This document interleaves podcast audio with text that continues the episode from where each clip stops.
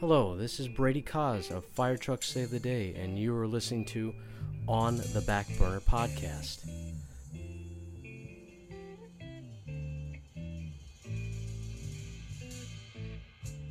My art is actually music more so, or the instrumentation, what I put into my music.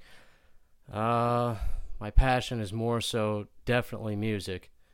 I mean, it continues to be, especially original music.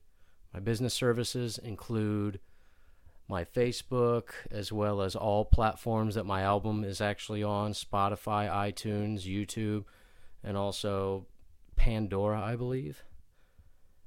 I do have an original album. It is called Ignite. It is one of three that I have been planning for quite a long time. It contains many, many, many different lyrical aspects, I suppose you could say, and or instrumentation.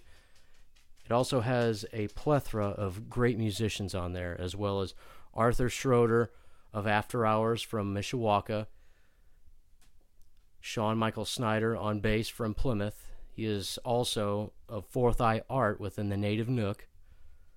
Bob Ott on harmonica of Goshen, Indiana, I believe.